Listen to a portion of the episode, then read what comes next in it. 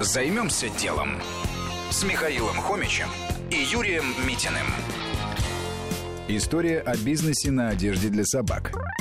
Основательница бизнеса Bravehound Виктории Киян бизнес-идею подсказала появившаяся в ее жизни собака – терьер Макарон.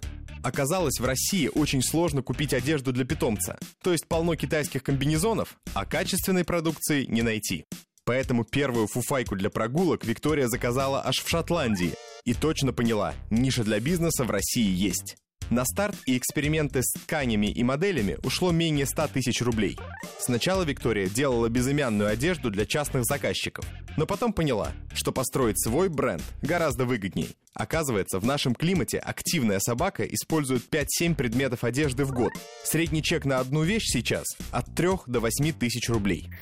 Что было дальше? А дальше количество заказов превысило производственные мощности компании. Типичные клиенты бизнеса – собаководы среднего класса. Покупают одежду не только в России. Много заказов приходит из-за рубежа, например, из Германии, Норвегии или Прибалтики. Пока рекорд по дальности заказа – столицы Чили – Сантьяго. Все производство компании в Новороссийске. А дальше почтовая доставка.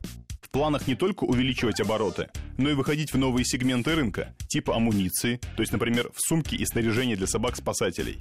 В ближайшее время Виктория планирует увеличить экспорт в ближнее зарубежье, Скандинавию и Европу.